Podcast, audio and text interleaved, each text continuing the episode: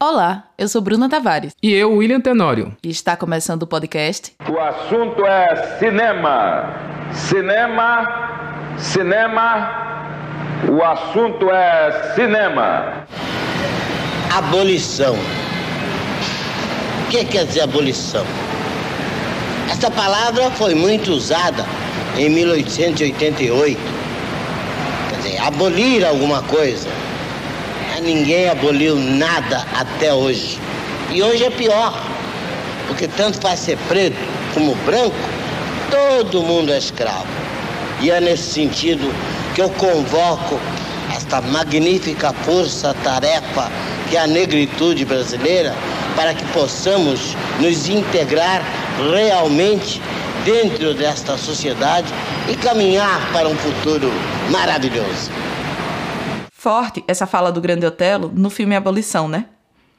Hoje vamos falar sobre representação e representatividade das pessoas negras no cinema. Se você trabalha com audiovisual, já deve ter visto, ouvido ou mesmo comentado algo a respeito nos últimos anos. Sim, nos últimos anos. Basta ligar a TV para perceber que a televisão brasileira ainda é majoritariamente branca e o cinema também, na frente e atrás das telas.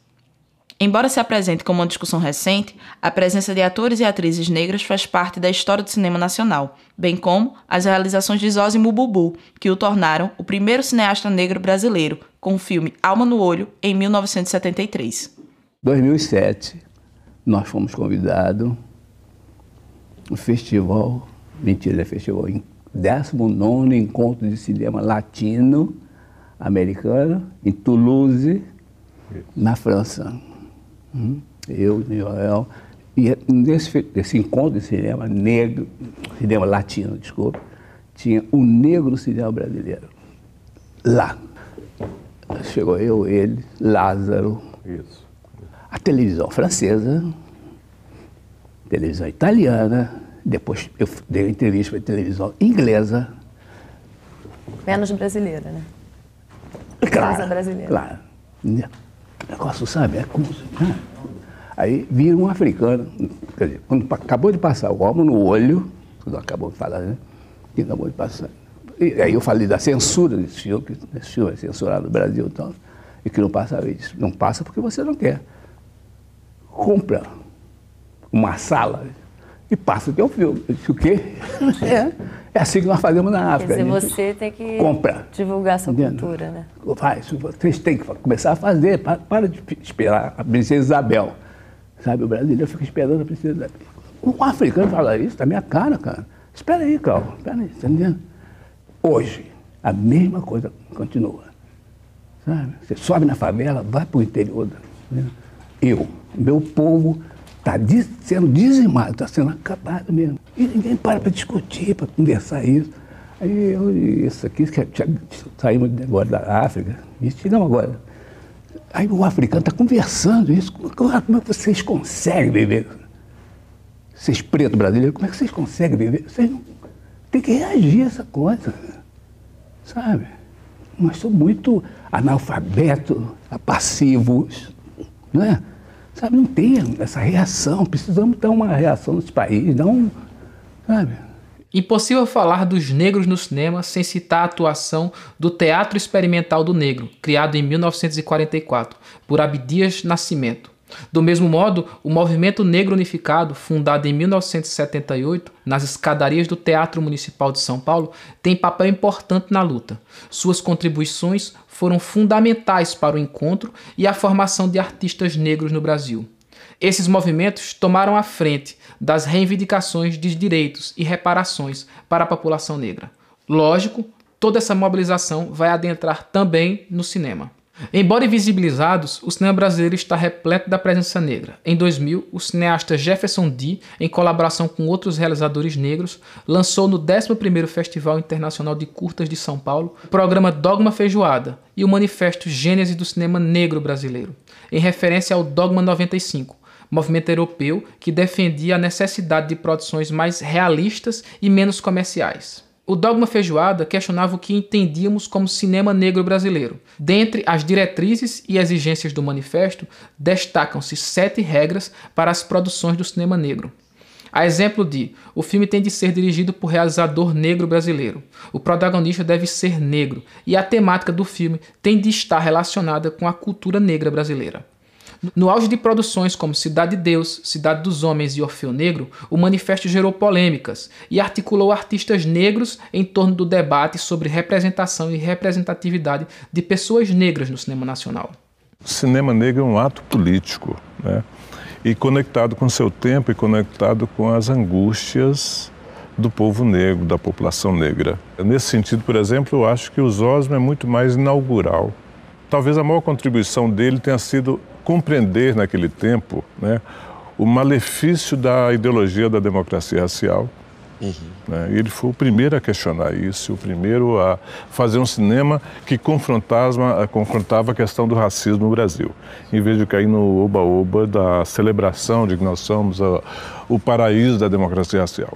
Cinema negro, para mim, é um cinema com histórias negras que reflita as angústias, uh, os amores, as paixões, tá? os sonhos, os ressentimentos então eu acho que esse que é o cinema negro. Joelzito resumiu bem o que entende por cinema negro. Percebam, não basta discutir sobre a presença de atores e atrizes negros nas produções, mas também atentar para os papéis a que eles estão destinados e o que isso revela sobre a sociedade brasileira. Nesse processo de construção das narrativas audiovisuais, fortaleceu-se também o debate sobre o acesso aos recursos. Boa parte das produções brasileiras tem financiamento público, entretanto, o acesso das pessoas pretas a esses recursos ainda é limitado. Prova disso são os dados da pesquisa Diversidade de Gênero e Raça nos Lançamentos Brasileiros de 2016, divulgado pela Ancine. Segundo a agência, dos longas lançados naquele ano, 71% dos realizadores identificavam-se como brancos, 5% como negros e 3% como pardos. Já nas questões de gênero, 62% dos filmes eram de realizadores homens e 38% eram de mulheres, nenhuma delas negra.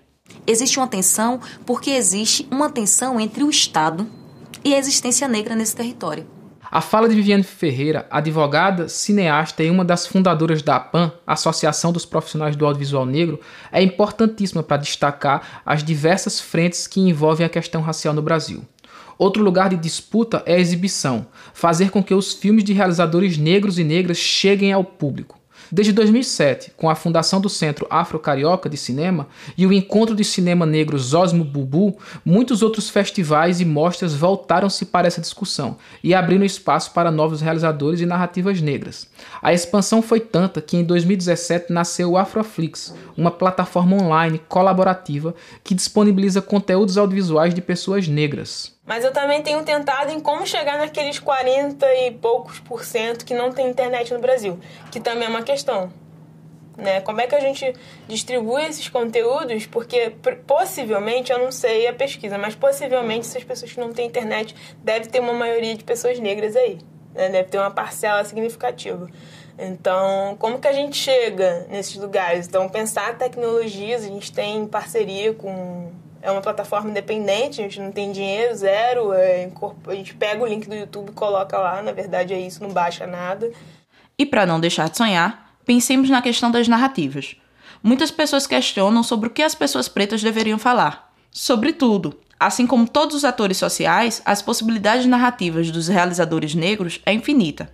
Falar sobre temas urgentes, falar sobre os conflitos sociais, problematizar os olhares, mas também colocar o cotidiano das pessoas negras na tela. A vida, a arte, as mudanças, o afeto, todos os conteúdos são atrativos e têm potencial de debate no meio do audiovisual, além de aproximar o público dos filmes pela identificação.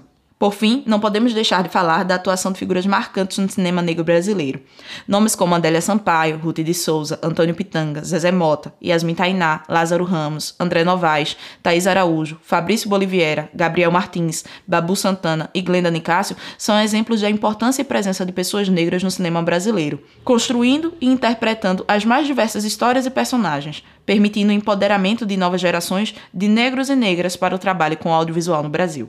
Eu faço cinema porque eu gosto de ouvir e contar histórias. E me apaixonei por cinema exatamente da única maneira que o cinema podia chegar. Foi pela televisão. Foi ali que me despertou o desejo de saber como faz a coisa. E aí como faz era me dizer como eu poderia contar sabe? Muitas histórias de maneiras diferentes para muitas pessoas ao mesmo tempo. Porque é isso, eu gosto de falar, eu gosto de falar para um bocado de gente. O podcast Assunto é Cinema acaba aqui. Os áudios e referências utilizados neste episódio estão na descrição. Até o próximo. O podcast é uma produção para Geofilmes, com incentivo da Lei Aldir Blanc, Fundarp, Secult, Governo de Pernambuco, Secretaria Especial da Cultura, Ministério do Turismo e Governo Federal.